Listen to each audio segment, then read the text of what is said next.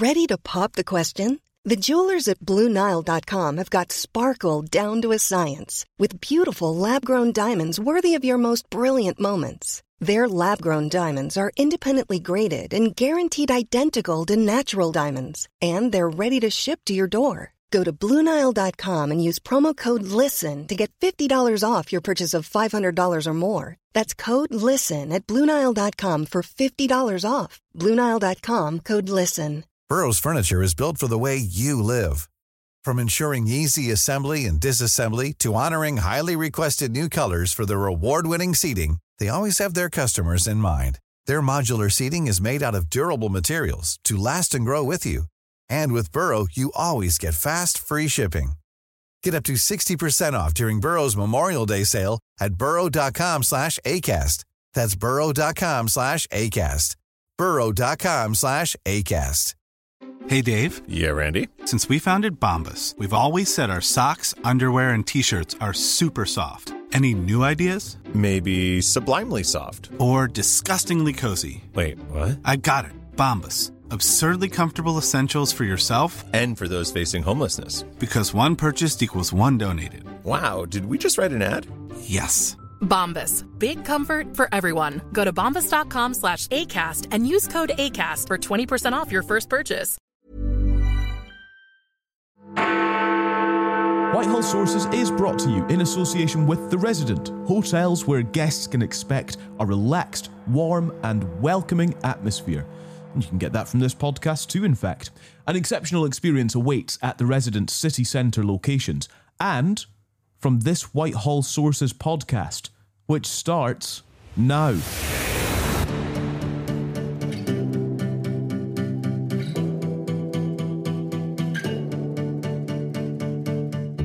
You just referred to Isla Bryson using the word her. Does that mean you do, in fact, think she is a woman? anything into I, I am trying to rationally individual, Look, you started I, saying I'm- her. What I'm trying to do, I, you, I, I can't remember. Uh, I'll take your word for it. sounds well, like fine. a Freudian Look, slip. Hello and welcome to Whitehall Sources. I'm Callum MacDonald. Also here, Kirsty Buchanan, former special advisor to Theresa May. Hello, Kirsty. Good morning. And also here, Frankie Leach, the former First Minister of Scotland. apparently. Hi. Uh, so this is interesting. You're actually a former advisor to Jeremy Corbyn, which is why why we got you on the podcast. But it turns out you've got far more serious credentials than that. Yes, You've actually been in leadership. the first female minister, or is it the first, First minister. female first minister of Scotland? Thank you to the National for reporting on my my new promotion. T- what happened? Tell us what. This was when you were foraying into the dark side of television. What last night? yeah, when I was cheating on you guys. yeah. Um, no, so basically, Politico usually does their roundup, right, on Playbook where they say, and this person's doing this tonight. And I was on the Jeremy Kyle show. Well, not the Jeremy Kyle show, Jeremy Kyle Live. Um, yes, not the Jeremy like- Kyle show. No Yeah, lie def- detectors on this one. Definitely not that. Um, doing a reaction to Alex Salmond, who was being interviewed first on the show. Politico um, accidentally put in their roundup of who was on.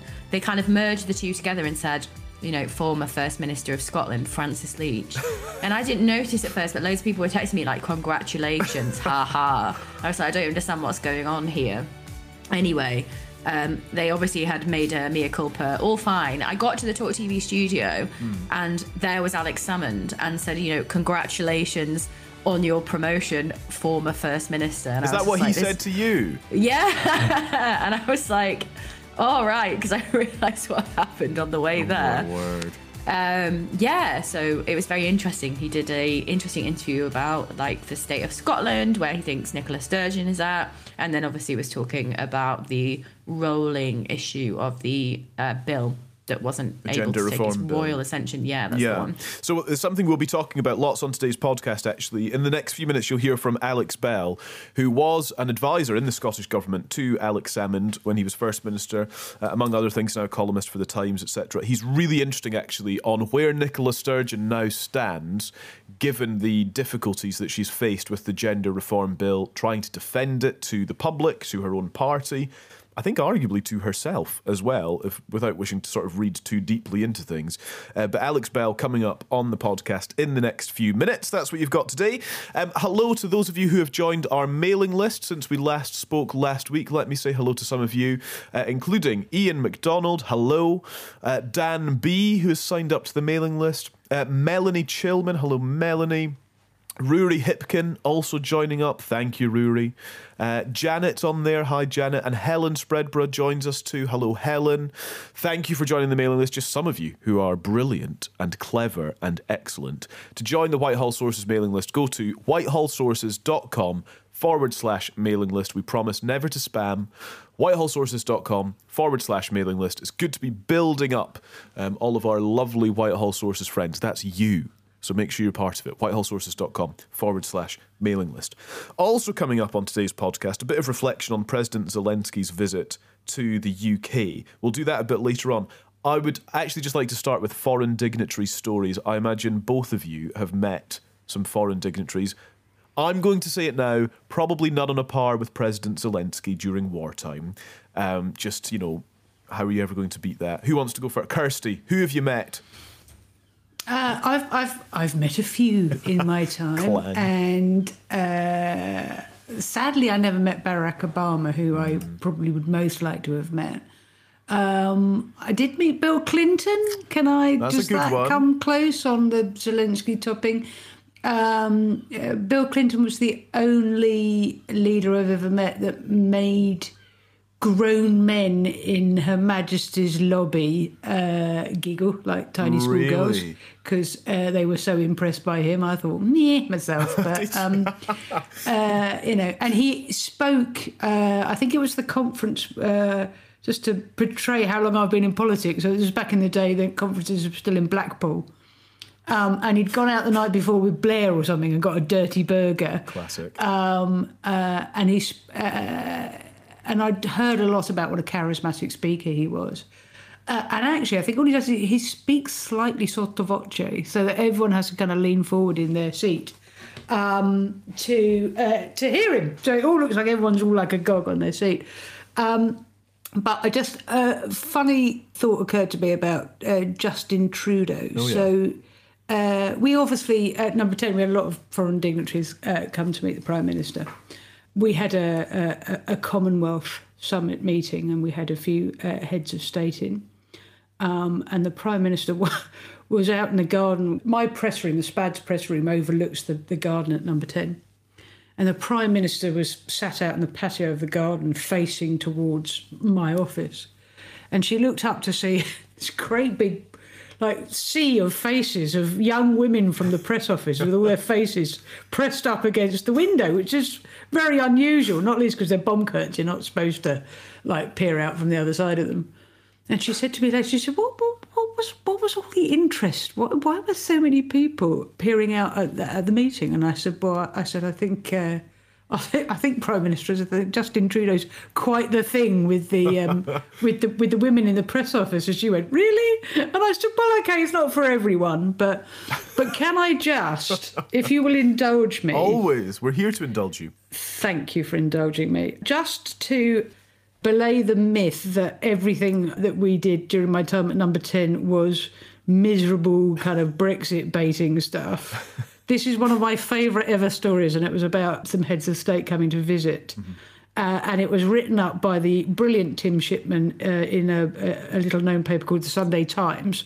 Um, and it's one of the, my favourite. I briefed this, obviously. It's one of my favourite stories ever. So uh, I'll just read you a little bit of it. When you are hosting an international summit, there are plenty of pitfalls, protocol problems, grandstanding foreign leaders, and the ever present security threats. As Theresa May led the Commonwealth Conference last week, she was warned that the most immediate danger came not from terrorists, but a psychotic, broody duck. The Prime Minister received a. fo- This is all true, by the way. The Prime Minister received a formal briefing about the dangers of approaching the feathered fiend, who is nestling in the garden of Number Ten. The Anatine aggressor dubbed Duckula by Downing Street staff, that was my name, thank you, very much, yeah. Uh, has taken up residence in a window box outside the cabinet room while she sits on her eggs. Mrs. May was warned by her chief of staff, Gavin Barwell, and another aide that the brown bird, highly protective of her unborn ducklings, might attack if anyone got too close to the nest. Ducks can be extremely aggressive when their eggs are about to hatch, an aide explained. They may go a bit quackers. I'm so sorry. Oh, I don't know. I don't know what came over me. No, no, no. So when May hosted the leaders of Canada, Australia, and New Zealand on Wednesday, the visitors Justin Trudeau, Malcolm Tucker, Turnbull, Malcolm Tucker? Hang on a Sorry. Freudian slip there. Malcolm Turnbull and Jacinda Ardern. Uh, who, like Duckula, is expecting her first child in June, uh, got the same security briefing about the mallard. They all had to be briefed to stay away. An aide told May, It's a hot day. If you're lucky, Prime Minister, the duck will go to the pond. so you had to. There was a briefing to the leaders of actual countries to stay away from a duck that might go for them. Called Duckula. Called Duckula. Yes. I mean, what's not to love, right? And this, everyone, is how government works. uh, uh, right, go on, Frankie. For, foreign dignitaries. Who have you got? Well, um, the president of Cuba, Miguel um, Diaz Canez, I think his name is, came over in 2018, which was good fun. Had some nice chats Is with he a his communist? bodyguards. Um, I mean, there is only one party in Cuba, which is the Communist Party, so I would assume so. Was he a friend Um, of unless- Jeremy's? Um, I, I don't know if they were friends. I mean, it was a it was a proper political dignitary visit. I know you're trying to debate me, but it was an basing it was an official visit, Callum. He was visiting everybody. Um, but I don't remember him visiting the Prime Minister, to be fair. well, who who would? Anyway, um, he came over, and that was that was good fun. But also Nancy Pelosi as Oh, well, a and she'd one. come over because it was at the time when everything was going wrong with the Northern Ireland Protocol. So I think part of her kind of delegation. Yeah, because of you guys. Hey, no, um, she'd come over, I think, to kind of support as the country was tearing itself apart over Brexit. So she came and had this very high level meeting in in the boardroom of the leader of the opposition's office, and she presented us with a ceremonial plate. And I say us, it was it was for the office, a very nice looking plate. Um, but I never really thought much more of it until about a year later, after we'd lost the election, um, you have to kind of unceremoniously pack your bags quite quickly from the office. And we were going through all the books and things and packaging stuff up. We were looking about what to chuck, what to keep. Various sentimental items would, you know, pop up, and you'd have a nice chat with your colleague about what that moment meant at that time of the leadership. And I came across the plate, and I think it was like a Sainsbury's bag or something, just so, somewhere in the office. And for ages, I was like, where has this plate come from? It's like a White House plate. Um, and then I remembered it was from the, the visit from Nancy Pelosi. And I took it to the back office where Jeremy was, and I was like, what do you want me to do with this plate? And he was like, oh, I don't know. Do you, do you want it? And I was like, what do I want? Nancy Pelosi's plate? I guess so. Um, so the moral of the story is that somewhere in my house is a is a plate from Nancy Pelosi. That's In pretty a plastic cool. bag, In a pla- yes, it's still in the Sainsbury's no, bag. it's it's kind of in a it's in a cupboard somewhere. I've got a display cupboard of pottery. Uh, Maybe I could put it in there as a. I'll take it out at parties, put some Yeah, crumpets good- on it. It's a good talking point. Yeah, I love that. A plate Apart from from Nancy that- Pelosi. You can call it the Pelosi plate. as well. Yeah, the Put Pelosi some pies plate. on it. Foreign dignitaries. We'll talk about uh, President Zelensky's visit a little bit later on on Whitehall sources, but these are who you're listening to. People who have who have done this, who have lived it, who have breathed it. Thank you for finding us. Please make sure you follow the podcast or subscribe to the podcast, depending on where you're listening. And you can email your thoughts as you listen. Uh, hello at whitehallsources.com is the email address. And to join our very exclusive mailing list, it's just for you actually. Go to whitehallsources.com forward slash mailing list. Let us begin by talking about the potential downfall of Nicola Sturgeon. Nicola Sturgeon has once again had quite a tough week owing to the aftermath of the Gender Reform Bill and confusion about what it means, the implications of it, and the policy that's been made. Of course, the UK government has promised to block it. It will not get royal assent at this point, which tees up a constitutional question. But personally, for Nicola Sturgeon, as leader of the SNP and as First Minister, questions remain about her handling of the policy, the execution of the policy, and what happens next. Let's welcome to Whitehall Sources a special guest, Alex Bell, who, in his own words, is. Times columnist, long career in journalism in uh, Scotland and abroad, but of relevance particularly, I was also head of policy to the SNP in 98 and 99, which is the lead up to the first devolved election. And again, Alex Salmond asked me in for the period 2010 to 2013 where I was uh, head of policy uh, in the Scottish Government at the time.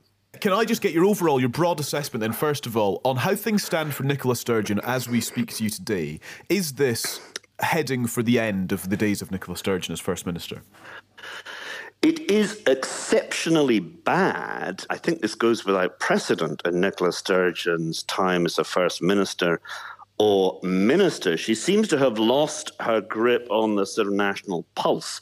She's championed a cause which has been uh, resisted both nationally in terms of the opinion polls don't think it's a great idea, and there are many uh, opponents who don't think it's a great idea. And this is of the gender recognition bill. Uh, we have to keep referring to it to a bill because obviously its royal assent has been blocked, so it hasn't become an act yet. Let's leave aside whether the, the bill itself is right or wrong. It's that she seems to have bullied her party along a path they did not want to go.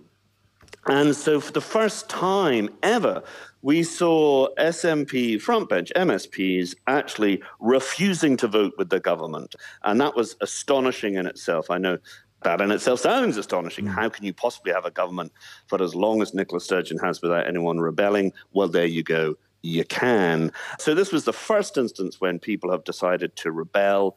Then uh, in steps the UK government and says, look, you may have passed it in your parliament, but we think it intrudes on rights across the UK and therefore is not permissible under the devolved legislation. And that is shaping into looking like being a great old constitutional uh, boxing match. Everyone gets very excited in the nationalist community that this is an outrage that London has resisted them. But within days, the whole policy falls apart uh, simply because exactly what opponents of the legislation have been arguing all along uh, was that you can't simply have a man declaring himself a woman and that being fait accompli. And the case which has brought this about, uh, which has highlighted that, is that of a male rapist who transitioned after being charged with two rape offences. In declaring himself a woman, was then put into a woman's jail, and that caused outrage. And uh, the thing about this is, is that there's just no natural sympathy for the legislation in Scotland. None of the polling shows that people think this is a good idea. None of the polling shows that it, it, it wants the SNP to be a sort of champion of particularly vogue and, and pressing issues such as this. And in this sense, Nicola Sturgeon appears to have distanced herself from her own grassroots, from her own party, and looks incredibly isolated. Is this the end of Nicola? Well, you know, um, that's hard to say for a couple of reasons who would take over uh, because the entire leadership team are all wedded to the same policy. So I don't see that would make a particular difference. And much as the SNP may now be slowly limbering up into what looks like a rebellion, uh, you wouldn't recognize it as such from a Westminster perspective. It looks more like people getting a bit angry at a coffee morning. It's still all very subdued, and and it's really no much more than the usual suspects. So I do accept other people are coming out, but they're not doing it in a sort of bullish, firm way. Mm. The answer for that is that this is a party which has kind of lost its ability to uh, rebel within the ranks. Uh, so convinced is it that it's just a one more push and it'll get what it wants that everyone has been sort of cowed into a kind of quasi military discipline, uh, uh, uh, and so they don't break ranks. Based on your proximity to Salmond and Sturgeon and the well advertised close relationship that they had um, in politics, if you can identify what a, a difference between the days when you were there and the way Nicola Sturgeon is now running the party. Well, uh, to be blunt, Alex Salmond saw policy as a tactical thing. You adopted things which were popular at the time, championed them through, and then in so doing, you advanced the popularity of your movement and party. I think Nicola Sturgeon, in a much more worthy way, but takes policy seriously she uh, cares about what is delivered on the ground. Uh, she was, if you like, seduced into the SNP by Alex Salmond's appeal to the left wing in Scotland. Now, whilst Alex Salmond was appealing to the left wing and the right wing consistently throughout his political career, whether right or wrong, uh, Nicola Sturgeon was very much inducted on the idea that independence would deliver a fairer, more just Scotland, that there was money that could be spent on things like NHS and social policy, which didn't exist somehow within the Union. Now, what's important about this is that after the first referendum, uh, Nicola, I think, began to see well, actually, there was really no great pot of money that was going to miraculously appear, and indeed put that to the test. So she asked the party to set up a commission which would look into, called the Growth Commission, which would look into the, you know, the finances of independence. And in fact, they remain as grey and as vague as they've ever done. But I think she has come to the realization that there is no kind of, there's going to be no lottery payoff. And, and, therefore, I think has pivoted in the course of her time as a leader to think, well, maybe we do have to take these individual bits of policy seriously to build the better Scotland through policy uh, because it seems impossible to get around to a second referendum. So I think, I think she's sincere on this bill. I think she's sincere when she does adopt if you like, social stances, uh, liberal stances on policy. But but I think she's endlessly undermined by the fact that she leads a party which which just isn't strong on policy. People don't sign up to the SNP in order to transform whatever it may be, the NHS or education. Primarily, they sign up because they want independence. It's not to say they aren't sincere when they look at these other things, but it's not their forte. And secondly, when, when pressed to do big things, they are inclined to go for the least contentious option. And I think that's resulted in why you look across the policy board in Scotland now, and fair enough in England too. I'm not in any way sort of saying there's something unique to this, but when you look across the state of NHS, and of education and of any number of things. And they just all seem to be kind of in disarray because no one has taken a firm hand and say, we are going to do this. Uh, because if any minister should come into cabinet and say, I am going to do this, and the opinion around the table is that that might damage the independence cause, then that doesn't happen. Uh, and and so they're in that, that, that bind. But that's the difference for Nicola. Absolutely sincere on a kind of socially better Scotland absolutely sincere behind independence, but flummoxed by the fact that A, the promise of more money and the better Scotland is much harder to achieve than she thinks, and B, she can't progress on the independence. So she's kind of stuck in a hole. That's really interesting. So stuck in a hole. Alex Salmond's warning this week was that this gender reform bill um, is really doing huge damage. So he was kind of re- reflecting on polling that suggested that support for independence, support for Nicola Sturgeon, has dropped in the aftermath of the um, of the bill, and actually a majority of people support Westminster blocking the bill. Uh, as you say, it didn't have popular support in the first place. Do you agree with Alex Salmond that the damage that is being done now is undoing the work of years of campaigning on the part of the SNP? Well, I'll say this cautiously because uh, Alex Salmond is uh, got some very good lawyers. But um, the way he phrased this point, he, he made it at a Burns night supper in Dundee, I believe, mm. uh, the thrust of his argument. He did he did seem to suggest at one point that, that there was something that this policy had come from elsewhere. As, as if uh, in, in coded language this wasn't natural Scottish policy, which which I found odd and and and and maybe it's the subject of a different discussion. But to his point, I think that that actually the nation is quite willing to accept, Nicola, you just went too far.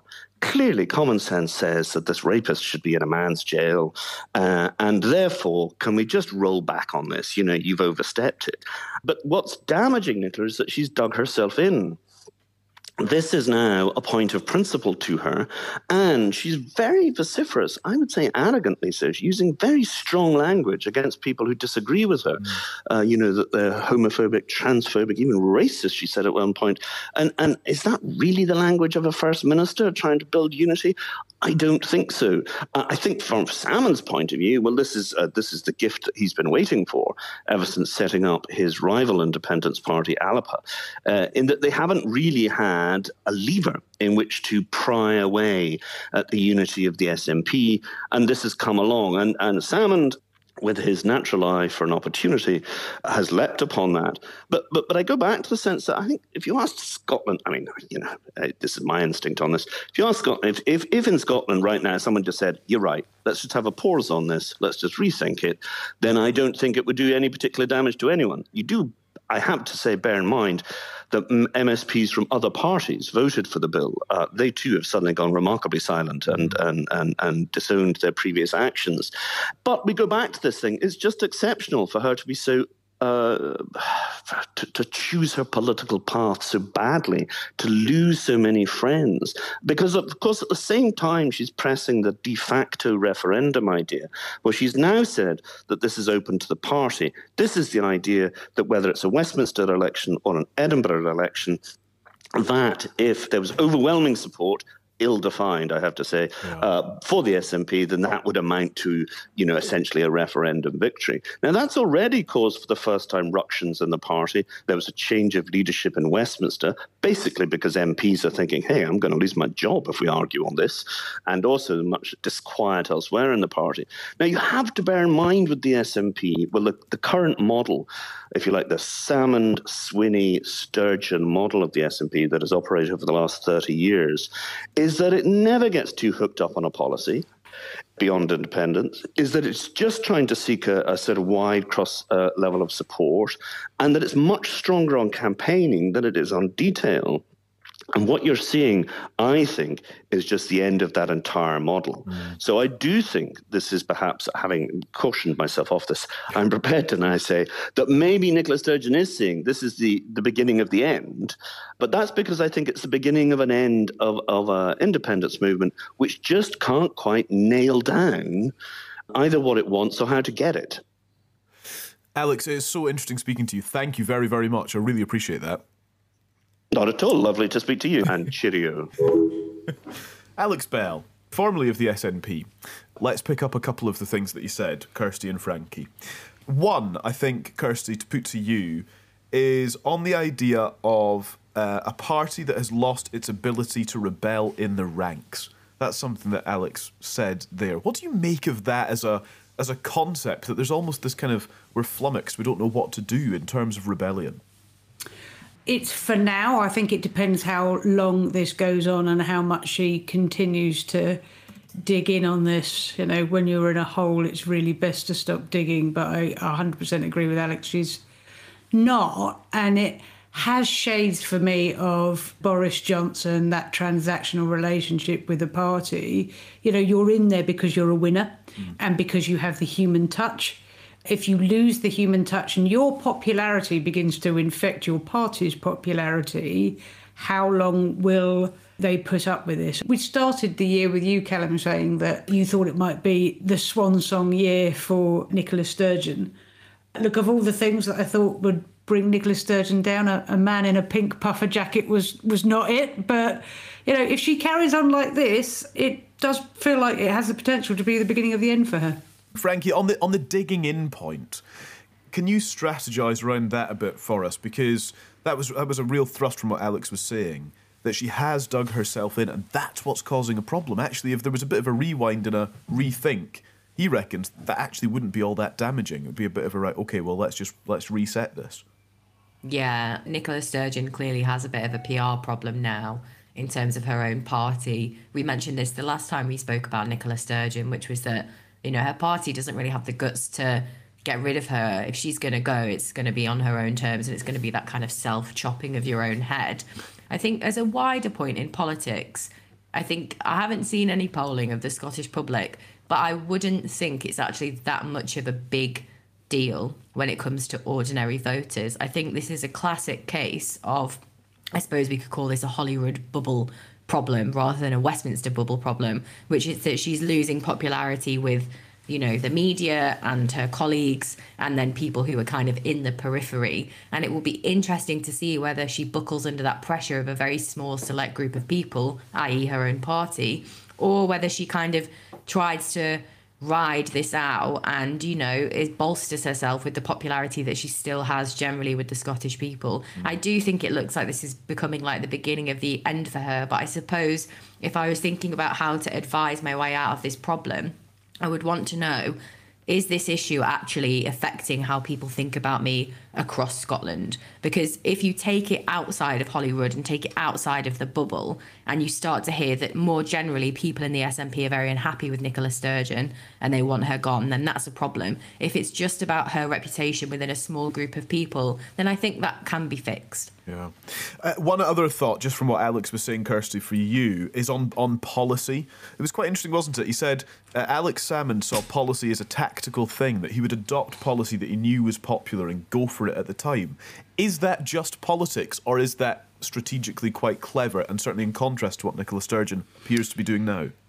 Look, it's the it's the age old dilemma, isn't it? Do you want you know pragmatic politicians, shall we say, or you know do you want principled politicians. There are merits and problems with both is the is the honest answer to it. I once said to Cameron, I probably said it in a politer way than this, but in terms I said, you know, what is it that you believe in? How, you know, you're not an ideologue. How do you consider yourself? And he said, Look, I consider myself to be a principled pragmatist. Don't knock that in politics. You've got, you know, if you're a reed in politics, you need to be able to bend with the winds. If you don't, you'll snap. You know, you think about people like Thatcher, for argument's sake. Ultimately, it was her convictions, her ideology that did for her. This is a peculiar hill on which she will, she may die, and she's got herself in a right pickle with it. I listened to a interview with her the other day and a very polite but very insistent interviewer kept on saying, you know, when is a trans woman not a woman? Mm. And she said, when she's committed a crime. Well, is that all crimes or just the really appalling ones? You know, if I was a trans woman that was being jailed for non-payment of my license fee, would I would I end up in a male prison? I mean, it's a, it's an extraordinary mess she's got herself into. Uh, who wouldn't applaud the you know the desire to treat everyone with respect and equality and to create a tolerant, respectful society? But look on this one, you know, she got herself into a pickle. She works on the assumption that everyone treats the law in the same respectful way that she does. Andy Graham, aka Isla Bryson, is a scumbag and a chancer who twisted the law for his own ends. And she's just got to throw her hands up on this one and say, I made a mistake before it just bleeds out into the entire party. Mm. I'm going to add as well just some thoughts that I'm nicking from uh, Professor James Mitchell, um, who is uh, always worth reading on such things. Um, he is Professor of Public Policy at Edinburgh University. And he was sort of drawing out some thoughts on Nicola Sturgeon as a political campaigner. Uh, versus being a, a leader, a first minister, uh, etc. Which, by the way, is an interesting theme: campaigning versus leading. Something we've touched on before.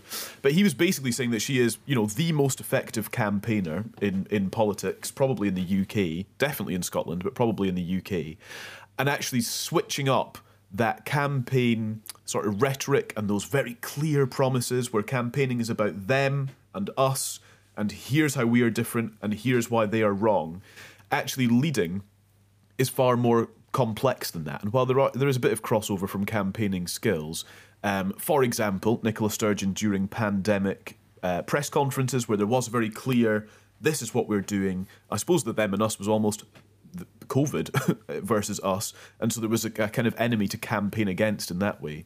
But actually, um, when it comes to leading, she, she's just kind of lost direction well, it's the same as, uh, I mean, again, it has parallels with Boris Johnson, doesn't it? I mean, all the things that made Boris Johnson so charismatic uh, and popular with the public make him ill suited for the day to day rigours of office. Uh, his former senior aide Dom Cummings used to refer to him as the shopping trolley because he'd like go in one direction and veer off in another. You know, Theresa May was a you know a diligent, hard-working full of integrity, decent woman who worked incredibly hard in the post of Prime Minister, really knew her brief, was across everything.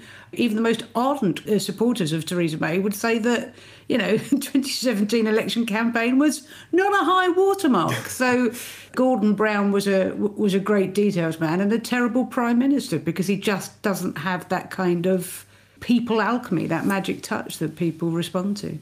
I think it's interesting though when we talk about Scottish politics because we're in a new era, aren't we? Which is these kind of iconic figures are all circling, you know, from the SNP and from the independence movement. But not too long ago, you do have those iconic Scottish figures like someone like Gordon Brown, who's chosen in his elder statesman role, you know, to live in Scotland. I've personally been really impressed with the kind of projects that Gordon Brown has gone off and done, particularly around access to vaccines. He's done a huge amount of work with um, the World Health Organization. So I think it's interesting when we look at the people who tend to do well in number 10 or these political roles with these kind of personality, I guess that's their thing, isn't it? You know, they're interesting, they're funny, they're quirky. And then when they come out of being that statesman, they go off and do kind of, you know, very expensive speeches and don't really do much. Whereas someone like Gordon Brown has, I think, gone on to have a really positive role on public policy and global policy as well, particularly when it comes to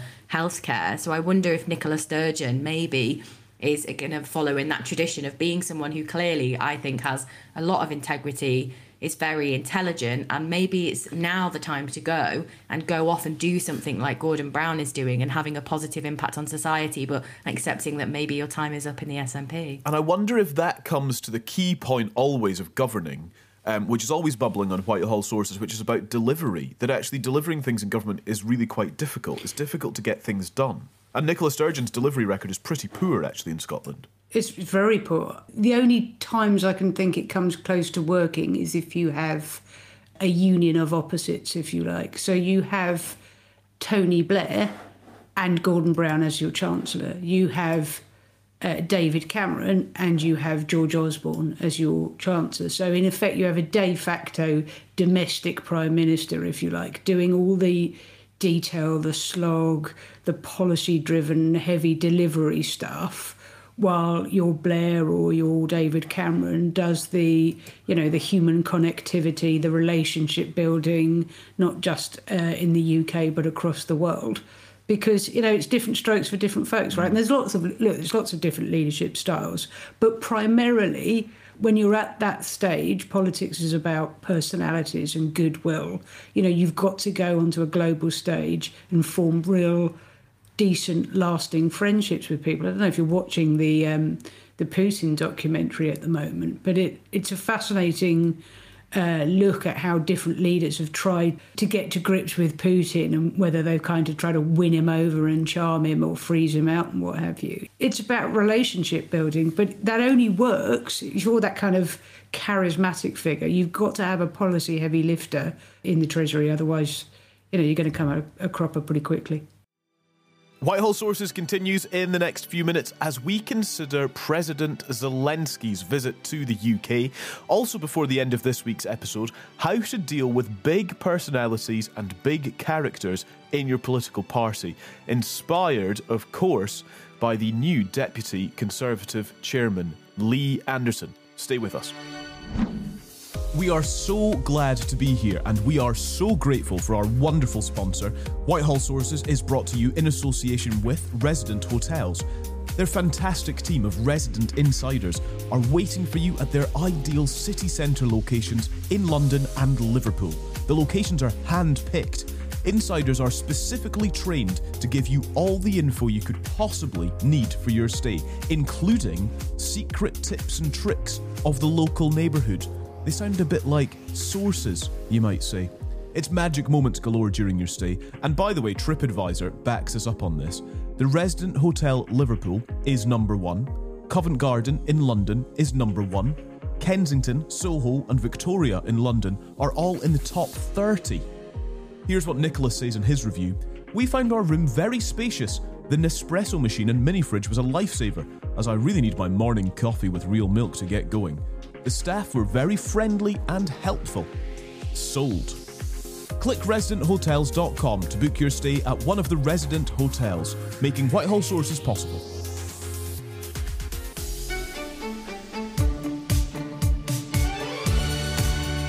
I'm just thinking as well about that kind of international statesman, and I think we have to talk about Zelensky and his speech yesterday because watching the coverage from that, and there was a particular moment as well where a BBC journalist stands up in a press conference and she says, "Oh, you know, President Zelensky, I, I just want to give you a hug," and he says, "Well, why not?" And he walks down from the podium and gives her a hug, and it really just reminded me of that kind of Obama way of being, which is like man of the people, international darling. And I think listening to him speak, it is interesting to see how, as a political journey, you know, if you take away obviously the war, which I know is a huge part of the journey, that's an incredible pathway that Zelensky has taken from being an actor to now being what I think is one of the most effective politicians in the world in terms of, you know, bridging those international gaps. And it was interesting, he's got this quite good relationship with Rishi Sunak.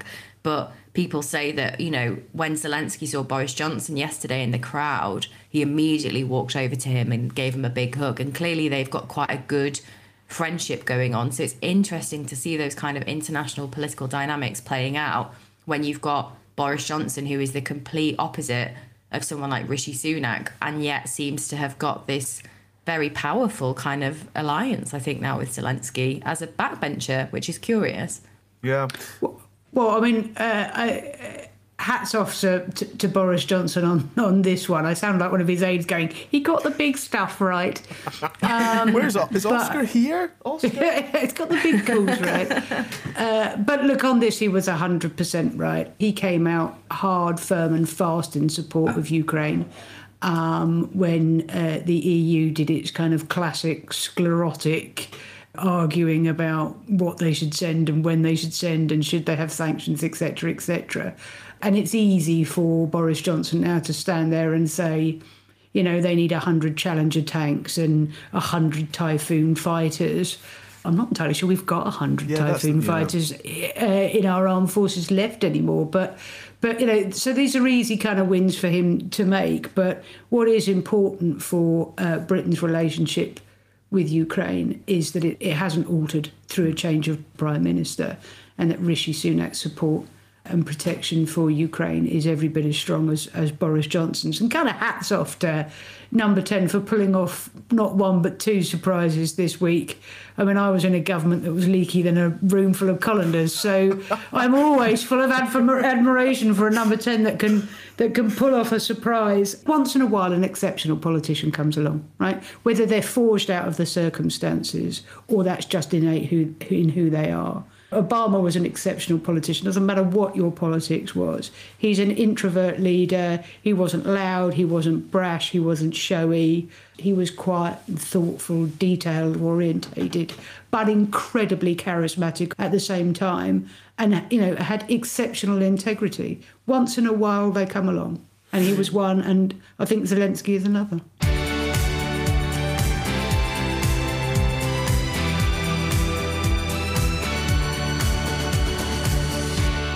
Mention of Boris Johnson actually brings us neatly on to something else I want to talk about. Um, let's talk about characters within a political party and managing them. Boris Johnson is definitely one such person who we've considered already, lurking on the backbenches, getting a £2.4 million advance on speeches he's not actually given yet. Um, some may suggest, you know, to get value for money, he's going to have to give 2.4 million speeches, but there we are. Uh, make of that what you will. I just think characters in a political party is interesting. Kirsty, you've highlighted on the podcast before the number of ministers, well over 100 former ministers that sit on the back benches for the Conservatives. That's something. There are now three former prime ministers on the back benches as well, which is uh, in there too. And now we have Lee Anderson entering stage right. Uh, just a little a little nod to um, our friends at Politico Playbook for what I'm about to read, because uh, this is from their morning email on Thursday, the 9th of Feb. Um, as ever, it's brilliant, so stand by. Lee Anderson has kicked off his stint as Tory deputy chairman by calling for the return of the death penalty. He tells the Spectator's James Heale it has a 100% success rate because, quote, nobody has ever committed a crime after being executed I'm so. I, he's right. True facts. Yeah, I'm not here to disagree with that. You know, he adds, "I don't, I don't want to pay for these people." Uh, elsewhere on Lee Anderson, Anderson says after being named the most hated man in Britain by the Mirror, quote, I immediately rang my parents to thank them for all their support. Uh, on small boat arrivals, he adds, they're seeing a country where the streets are paved with gold, where once you land, they're not in that manky little effing scruffy tent. He argues he can say what he wants about poverty. Quote, because I was a single parent for 17 years with two boys, I struggled. I know what it's like to put your last fiver in the gas meter. Um, uh, number 10 is worth saying. Uh, this from Politico as well, was at pains on Wednesday to point out that due to not having a ministerial post, he is, quote, not a member of the government. He has been appointed Deputy Conservative Party Chairman. He is a character. One part of me is a, so aware that on this podcast before I've complained about politicians not being willing to say things and not being willing to be clear and honest and just and and actually say give information, give a thought. And then part of me realizes Lee Anderson is possibly the reason why that happens. Kirsty. Uh, so, oh gosh, so many points to make on this, where to start. So, first of all, hats off to The Spectator, to be fair, not Yeah. Politico. This is an interview That's that The absolutely true. Spectator did with them. I bet they couldn't believe their luck when he was appointed vice chairman of the Conservative Party. This was a interview they did before that appointment, just presumably because they thought it would be good value for money, and by gosh, were they right. Uh, uh, I think in a hostage to fortune point, the delays in appointing a Conservative Party chairman was because they were going to do uh, an excessive amount of due diligence, given all the problems that they had had. You don't need to do any due diligence to know the sort of guy that Lee Anderson is and what a loose cannon he can be. And if you're going to appoint him as a counterbalance to the kind of smooth and creamy London MP that is Greg Hands, who is the actual chairman and does have a cabinet post as such, then perhaps not a counterbalance that's so heavy that it pings Greg Hands out into the kind of stratosphere. I mean, look, extraordinary stuff. Look, the other thing to, to, to say about this is we all sit here and roll our eyes, but there are huge swathes of the public Right. that will 100% agree with Lee Anderson and will be applauding every single thing he said, no matter how much we all sit here with our Westminster bubble smelling thoughts. So does he need managed? Because I've kind of teed this discussion up as managing characters within the party, or is this the exact reason that he has been given a title uh, that sort of bumps up his recognition? it's a good reason why he has been given a post. There are great big chunks of the of the country that will think, yeah, this man's talking common sense.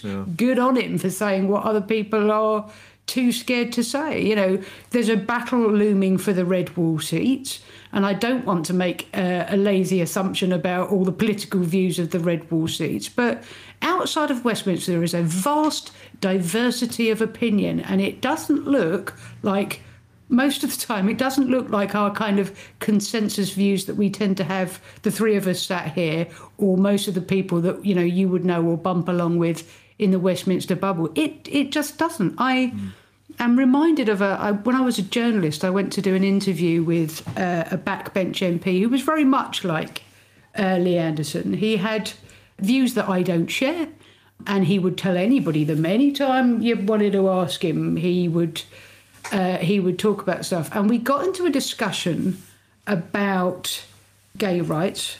Spoiler alert, he didn't think there should be any. And he said something about children. And I said, Well, you know, what makes you think uh, same sex couples can't have children?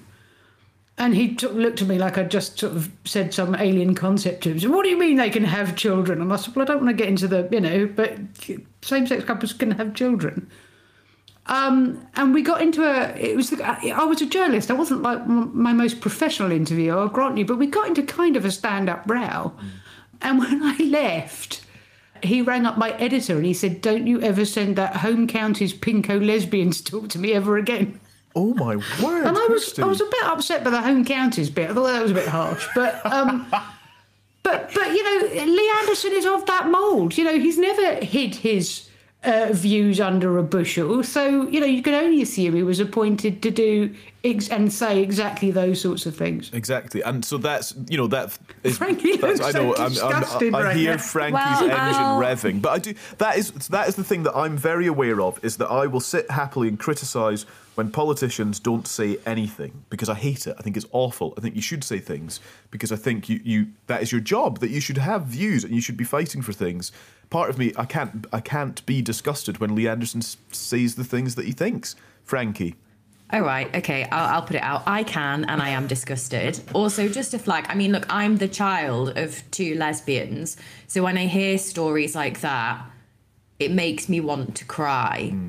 Because growing up throughout my life, I faced extreme homophobic abuse from people just like that. So I'm sorry, those kind of opinions aren't okay in the 21st century. And what I would counter is there are plenty of people in the Red Wall who were probably lesbians themselves. And I say that as someone who was brought up in Manchester and then moved to North Yorkshire, both the kind of seats where people like Lee Anderson are apparently trying to appeal to. So they're not just a homogenous body. And as a trade unionist, I spend a lot of time with people who I think in Westminster, people would assume that someone like Lee Anderson would appeal to, you know, working class people, you know, salt of the earth, often white, and they don't want to bring the death penalty back. They're not homophobic. They don't have what I would consider to be pretty racist attitudes towards migrants. So I think on the flip, Kirsty, I'll just pick it up and say that I think that there is also a danger that we go too far the other way, which is just give a big seal of approval to what I think are the wrong opinions and not acceptable opinions of a politician like Lee Anderson because we're worried that it will impact our electability in the Red Wall and other places. I think as politicians, we have a duty to ensure that people are brought on an educational journey, which is that if you're brought up in a homophobic household or you're brought up in a racist household, the whole point of civil society and politicians alike is that we work constructively with communities to try and get people out of those what I would consider to be really harmful and dangerous mindsets.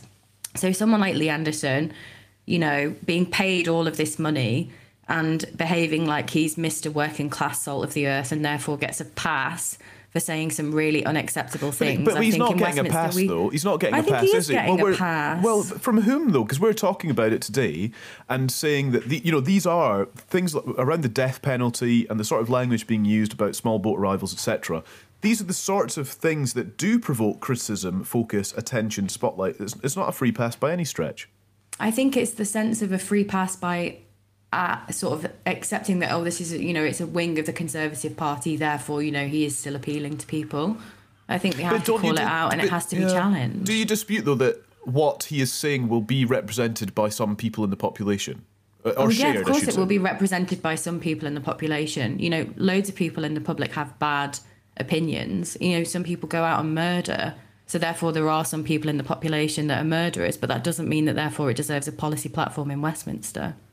I think I have to uh, pull up equating people that think the death penalty should become come back as uh, w- with murderers. Look, I'm know, not equating it. I'm just saying that if we use the argument that there are people out there that have the same opinion, it doesn't mean that therefore we should uh, allow space for people to express opinions. Like personally, I think if you're saying that you think the death penalty should be brought back, like you know, many human rights organisations campaign against countries like Saudi Arabia for having the death penalty, and rightly in the UK government we condemn that. So then, if you've got the deputy chairman of the Conservative Party saying like, "Yeah, let's bring back the death penalty," can you not see why that's problem? Uh, well, I can also see why trying to police what people say, uh, provided that it doesn't provide uh, incitement to racial hatred or abuse, um, uh, has an equal problem. We live in a free uh, society with freedom of speech.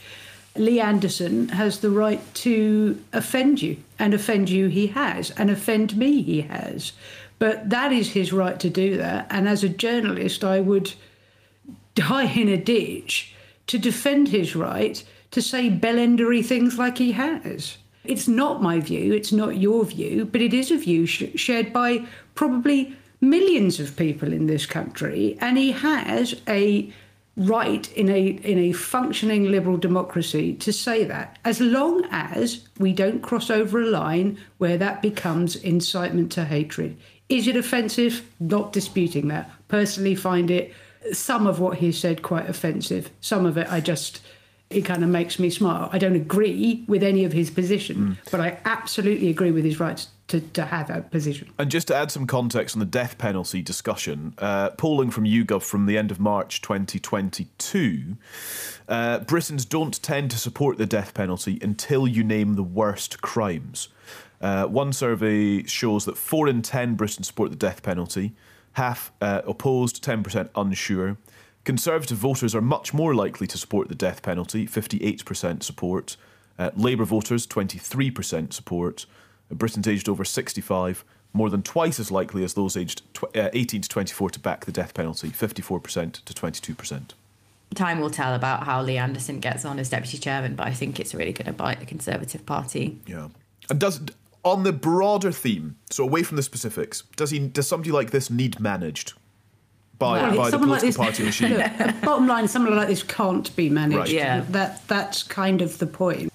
Uh, one party conference where I think I might have got the specificity of this wrong, so forgive me, but I think uh, Cameron had done some dance around the television set huggy thing with Jamie Oliver about you know healthy meals or what have you, and Boris had gone and waved a load of burgers around at a school or so, I, something like that. Anyway, so he turned up at conference, never one to, to, to let his prime minister take the light. And he was absolutely mobbed, you know, absolutely mobbed by journalists, absolutely mobbed by delegates. Uh, you know, he was the closest thing the Conservative Party had to a rock star. It was completely unmanageable then. It turns out he was completely unmanageable as a Prime Minister and will continue to be completely uh, unmanageable. But I think we'll come to a very sorry state of affairs as a country if we demand such identikit opinions of our politicians that we lose all but the most kind of vanilla people Hmm. with the cleanest of backgrounds. Politicians are supposed to be representative of the society that's that they serve, and that comes in a great diversity of opinions. And I think we walk down a very dangerous path when we declare with certainty that some people's opinions are wrong. You can call them offensive, but I think if you that you find them offensive, but I think if you start to say that they are wrong, uh, I think you end up in a society where you run the risk of alienating great swathes of the public. And you know that is some of why things like brexit happen because people just get fed up of being told that they are wrong that they are racist that they are small-minded small englanders that you know when they believe that they have perfectly justifiable concerns about the state of the nation in terms of how you manage a personality like Lee Anderson, I think Kirsty's right. I don't think you can mm. manage someone like that. But I do think that you have to be careful about what people say in interviews. And I think it shows a bit of a lack of discipline, which is that, you know, unless I missed a memo that said the Conservative Party wanted to bring back the death penalty, that is kind of a bit of a breakaway from party policy and no doubt will have caused a media headline that Rishi Sunak felt he could do without. There is just one other point to make, though, about the small. Po- I mean, look, the, the death penalty thing. I mean, you know, uh, I'm sure that there was a moment where Rishi Sunak slapped his head into his hands when he heard that one. But, but you know, number ten distances itself from us, and the and the charabanc moves on, right? But I think the small boats point is a, is a separate one. You know, there are five government priorities under Rishi Sunak's government called the people's priorities. They are born out of I can guarantee you 10 tons of polling and focus groups, uh, which are all about public attitude. And small boats isn't in there by mistake. It's in there because it is a uh, concern of the majority of people in polling. Yeah. That is very interesting discussion on which we will leave this week's episode. Thank you both. Thank you, Kirsty. Thank you, Frankie. We will be back next Thursday in your feed. Make sure you're following and subscribe to the podcast. Make sure you join our mailing list as well. To do that, just go to whitehallsources.com forward slash mailing list and you can share your thoughts as well on all that we've discussed today, you can email anytime hello at whitehallsources.com. And if you're feeling very generous, then why not, why not share a link to this episode with someone you know? Go for it. I dare you. I d- do it now. Thank you very much for listening. We'll be back next week. Goodbye.